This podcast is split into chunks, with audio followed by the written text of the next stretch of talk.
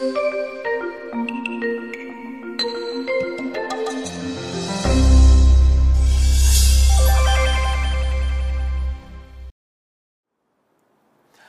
5:17 Do not think that I have come to abolish the law or the prophets. I have come to fulfill them. Yan ang sabi ng Panginoong Jesus. Ang pamagat nating pag-aaral ngayon, Jesus and the fulfillment of the law. Lagi kasing uh, napag-uusapan, kung minsan ay pinagtatalunan pa nga ng iba, yung sinabi ng Panginoong Jesus na I have come to fulfill the law. At madalas yan ay ginagamit ng marami para igiit at ipilit nila ang very literal and very 100% implementation of the Jewish law on Christians. Ano ba talaga ang ibig sabihin ni Jesus nung sinabi niyang, I have come to fulfill the law? Jesus came to fulfill the law and the prophets. That's a fact. Matthew 5.17 Huwag ninyong akalaing na parito ako upang ipawalang bisa ang kautusan at ang mga propeta. Naparito ako hindi upang ipawalang bisa ang mga iyon, kundi upang tuparin. So tutuparin daw, hindi daw papawalang bisa, sabi ni Jesus. At yan ang pinangahawakan ng napakarami pag inigiit nila ang very literal imposition of the Jewish law. But, though Jesus said that, that He came to implement and to fulfill the law, Jesus also came to destroy and to end the law, to set people free from the law. Ephesians 2 14 to 15 Christ gave his own body to destroy the law of Moses with all its rules and commands. Sabi ng uh, contemporary English version yan. At sabi naman ng easy to read version, by giving his own body, Christ ended the law with its many commands and rules. At ang isang Tagalog version, sa pamamagitan ng kanyang katawan, pinawalang bisa niya ang kautosan kasama ang mga utos at mga alituntunin nito. So alin talaga? Did Jesus come to fulfill the law? Or did Jesus come to destroy the law and to void it and to make it already an expired institution? O pareho ba ang tama ang mga statements na ito na puro galing naman sa Bible? Romans 8 2 Because through Christ Jesus, the law of the Spirit has set you free from the law of sin and death. So the Spirit has set us free from the law of sin and death, or the law that makes us sinful and the law that causes us to be judged with death. Jesus fulfilled the law, but not in the same way Israel's religious system fulfilled it. Dapat malinaw yan. Nung sinabi ni Jesus na I came to fulfill the law, hindi ibig sabihin that He will fulfill the law the same way that ancient Israel had been fulfilling the law according to their tradition, according to their interpretation and application. Jesus reinterpreted and updated the law, bringing back its original but lost loving intent and context. Bakit dumating si Jesus? To reinterpret the law, to update it, to void its very cruel and very uncontextual applications na nung panahon niya, lipas na yung konteksto nung panahon na ibinigay originally ang marami sa mga laws na ito.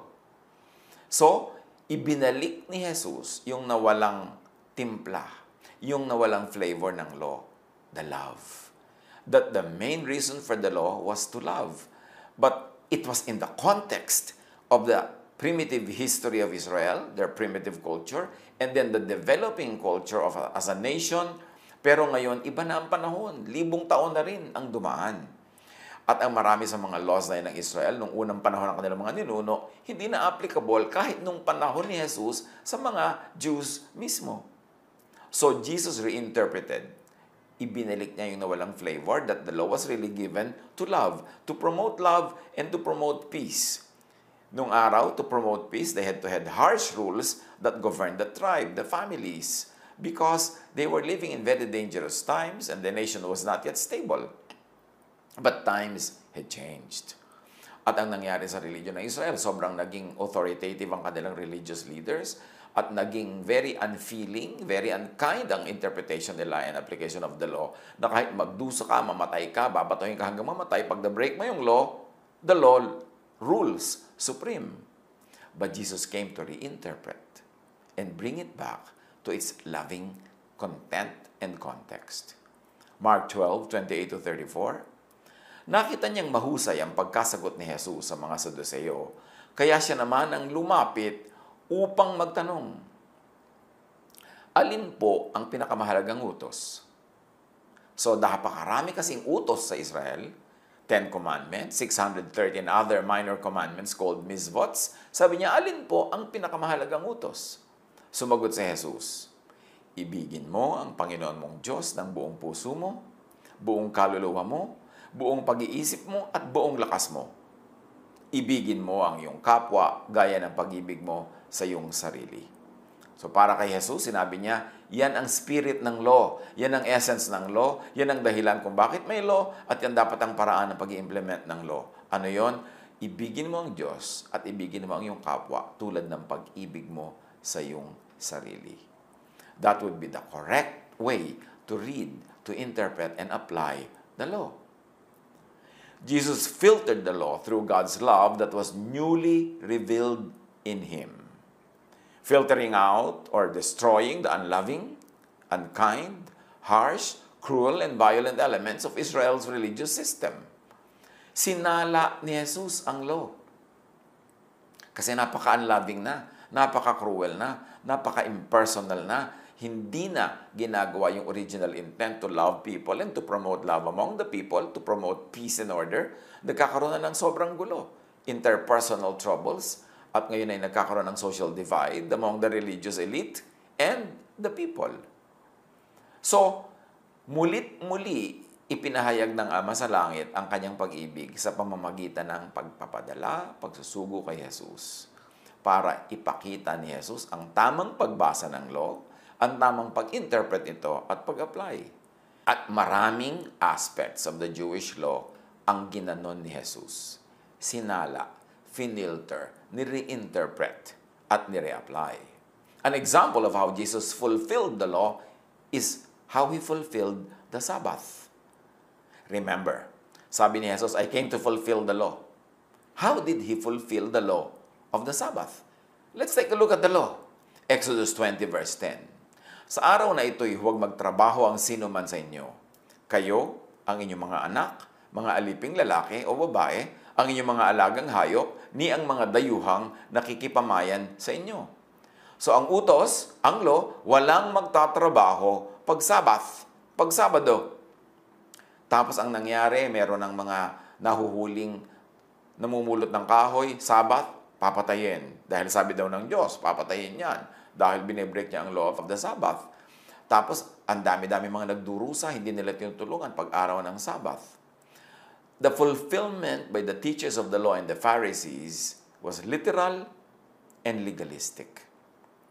Walang tinitingnan, walang sinisinong sitwasyon o konteksto ng tao. Nahuli ka nangangalo niya, wala silang pake kung namamatay ka na sa gutom ko la, kaya ginagawa mo yun, o kung ano man ang nagsadlak sa'yo sa ganung uri ng buhay, basta't babatuhin ka hanggang mamatay. Pero alam natin na hindi ipinabato ni Jesus yung babaeng gusto nilang batuhin dahil yun ang sabi ng law. How is the fulfillment of the law by Jesus? It was essential, meaning loving and kind kung ano yung mas mabait, kung ano yung mas mabuti, mas banayad na pag-interpret ng law at pag-apply nito, yun ang Jesus way. Yun ang Jesusness. Matthew 12, 1 to 7. Isang araw ng pamamahinga, dumaan si na Jesus sa triguhan. Nagugutom ang kanyang mga alagad noon, kaya sila'y kumuha ng mga butil ng trigo at kumain yun. Nang makita ito ng mga pariseyo, sinabi nila sa kanya, Tingnan mo ang ginagawa ng iyong mga alagad. Mahigpit yung pinagbabawal ng kautosan sa araw ng pamamahinga. So nagugutom yung mga alagad ni Jesus, araw ng pamamahinga, namulot sila na makakain nila, pumitas-pitas sila, pero napansin yon ng mga Pharisees at sinabi nila, bawal mamitas, bawal mamulot ng pagkain, bawal gumawa ng kahit ano kasi Sabat ngayon. Wala kaming pakialam kung gutom kayo. Sumagot si Jesus, Hindi ba ninyo nabasa ang ginawa ni David nang magutom siya at ang kanyang mga kasama? Pumasok siya sa bahay ng Diyos, kumain ng tinapay na handog, at pinakain din niya ang kanyang mga kasama. Labag sa kautosan ang ginawa nila sapagkat ang mga pari lamang ang may karapatang kumain yon. Sinasabi ko sa inyo, may isang naririto na higit na dakila kaysa sa templo. So, para kay Jesus, eating when hungry is greater than obeying the law of the Sabbath. Love, kindness, is greater than the temple and the law. Kung magiging maibigin ang gagawin mo, yun ay higit na matimbang kesa sa pagsunod mo sa law without love and in an unloving way. Matthew 22, 36 to 40. Guro, alin po ang pinakamahalagang utos sa kautosan? Tanong niya. Sumagot si Jesus, tulad ng ating binasa kanina, Ibigin mo ang Panginoon mong Diyos ng buong puso mo, buong kaluluwa mo, at buong pag-iisip mo. Ibigin mo ang iyong kapwa gaya ng pag-ibig mo sa iyong sarili. Sa dalawang utos na ito nakasalalay ang buong kautosan ni Moises at ang katuruan ng mga propeta. So nung tinanong si Jesus kung alin ang pinakadakilang utos, sabi niya, mahalin mo ang Diyos at mahalin mo ang iyong kapwa tulad ng pagmamahal mo sa iyong sarili ang lahat ng kautosan ni Moises, ang lahat ng katuruan ng mga propeta, dapat dito sukatin. Ito ang paraan ng pag-implement. Dapat salain dito. So pag ang implementation niyan, hindi pag-ibig sa Diyos, hindi pag-ibig sa kapwa, hindi papasa sa Jesus filter. 1 Corinthians 13.13, Faith, hope, and love. But the greatest of these is love. Di ba? Faith moves mountains. Pero sabi ni Paul, love is still greater than faith. Bali wala ang dami mong faith, hindi ka naman loving. Bali wala ang dami mong sacrifices, hindi ka naman loving. Bali wala, napaka-religyoso mo, hindi ka naman loving. Mark 2, 27 to 28. Then he said to them, The Sabbath was made for man, not man for the Sabbath.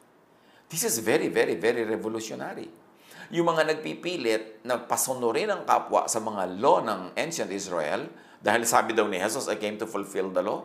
Anong fulfillment ang ginawa ni Jesus? Hindi literal. Hindi yung paraan ng pag-fulfill ng mga Pharisees. Kasi sabi ni Jesus, Sabbath was made for man, not man for the Sabbath. But remember, the Jews were going to kill you if you broke the law of the Sabbath. Sa kanila, man was made for the Sabbath. Man is to serve the Sabbath. Pero kay Jesus, No, Sabbath was given by God for man's use, for man's rest. Pero kung minsan, yung pagsunod at pagpipilit na sumunod sa Sabat, eh isa ng trabaho. Nakakapagod na mismo yun lang pagsunod sa Sabat. Kaya sabi niya, kung nakakapagod, kung nakakapigil sa paggawa ng mabuti, kung nakakahadlang sa kapayapaan, katahimikan, kaligayahan ng tao, well, edi wag sundin. Ang sundin ay yung loving application kung ano ang mabuti para sa iyo. So makakabuti para, para sa iyo na huwag magtrabaho sa Sabat? Opo, kasi pagod ako. Eh di huwag ka magtrabaho. Pero makakabuti ba sa iyo na huwag akong magtrabaho sa Sabat? May kailangan ka, hindi kita tutulungan dahil Sabat? Aba, di hindi pumabuti sa akin yan. Eh di hindi dapat ganyan ang application ng law. Because the Sabbath was made for man, not man for the Sabbath.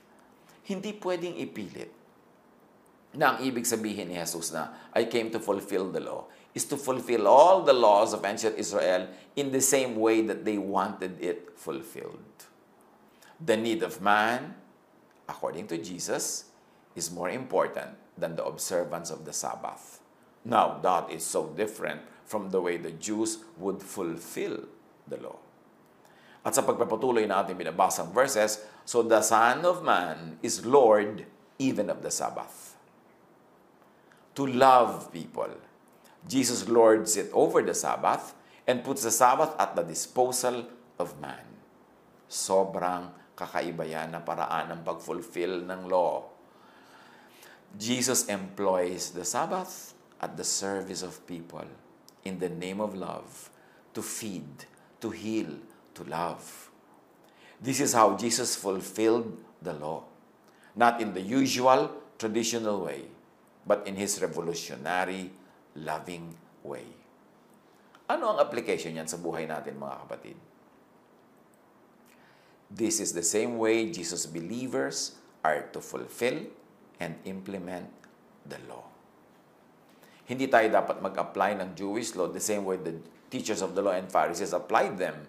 Kahit na unkind, kahit na cruel, kahit na violent, gagawin pa rin nila. Pero sabi ni Jesus, no. Sabbath was made for man, not man for the Sabbath. Ang lahat ng mga batas na yan, isa lang ang goal, to love, to be loving. Ngayon, kung magiging literal ka sa pag-apply, tapos magiging unloving ka na, cruel ka na, unkind ka na, hindi yon ang Jesus way to interpret and apply and fulfill the law. Hindi yung mag-aalok tayo ng salvation by grace sa mga tao, pagkatapos natanggapin nila yon at nag-join sila sa atin, we all backslide to the law. Sasabihin natin, salvation is by grace, not by works. At nung tumanggap na, member mo na, sasabihin na, ay, maraming laws, maraming works na dapat gawin, edi backsliding yon to the law. Balik sa maraming bawal, balik sa pagpulis, kung sinusunod nila mga bawal, balik sa paglilitis ng mga hindi nakakasunod sa law, at paghatol at paghusga. At balik sa pagtitiwalag doon sa mga talagang nahuhusgahan na hindi karapat-dapat na sumali sa isang kapatiran.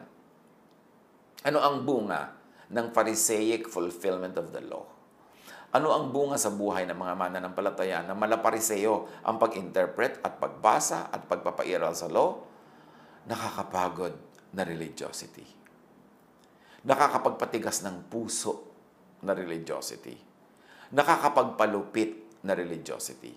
Kaya hindi unusual na makakita tayo ng mga tao na mula nung naging sobrang dedicated to the law, to the Jewish law, to the teachings of the teachers of the law and Moses, at nung mga teachings ng mga Pharisees, nagkakasira-sira magkakaibigan nawawala ng good manners. Minsan nagkakaroon ng very unethical ways of dealing with each other. Kasi para bang, in the name of the law, I am entitled to hurt lawbreakers. I am entitled not to be kind and to be good. That is not the Jesus way. So Jesus believers and followers, what do we do with the Jewish law? Screen the law screen the interpretation and application of the law through the love of God revealed in Jesus, through the teaching and example of Jesus, through the Jesus filter. At lagi nating ipinapakita ang simplified illustration na ang lahat ng doktrina, katuruan, mga tradisyon, mga laws, mga regulations dapat salain sa Jesusness.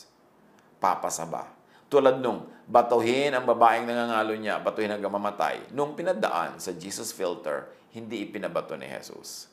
Napaka-cruel, napaka-unkind nung implementation at fulfillment na yon.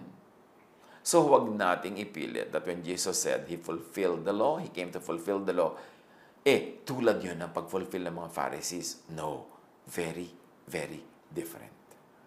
At i-apply natin ito sa iba't ibang laws sa iba't ibang religious regulations. Ano ang gagawin ni Jesus? Kung ipapasala sa Kanya yung iba nating maraming mga religious regulations, yung marami nating pag implement In Jesus, ang unloving, unkind, harsh, cruel and violent elements of the law and its implementation ay destroyed na, expired na. Huwag nating ipagpilitan kasi parang binabaliwala natin ang sakripisyo, kamatayan at pagkabuhay ng muli ni Jesus. Christ gave His own body to destroy the law of Moses with all its rules and commands. Yan ang ini-emphasize ng Ephesians 2, 14 to 15. Jesus saves from the law, from the power of the law, from the punishment by the law, and from the guilt caused by the law, by destroying the law, by voiding the law, by rendering it outdated. In this way, Jesus saves. Jesus gives rest and peace. Kasi kung talagang i-implement natin ang lahat ng ancient Israel's laws sa buhay natin ngayon, you can never have peace. Because you will always break one or many. It's impossible to obey all. You will always break some laws. Therefore, you will always be guilty. You will always be afraid of punishment. And those who are Pharisaic in their attitude will judge you, will hurt you and will shun you. Pero sabi ni Jesus sa John 8.36, So if the Son sets you free, from the law yun, ha? So if the Son sets you free, you will be free indeed.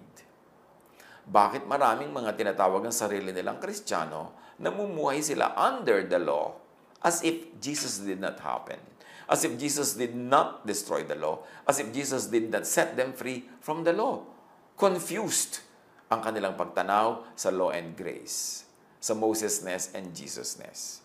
Those who believe in Jesus, those who follow Jesus, had been freed from the law.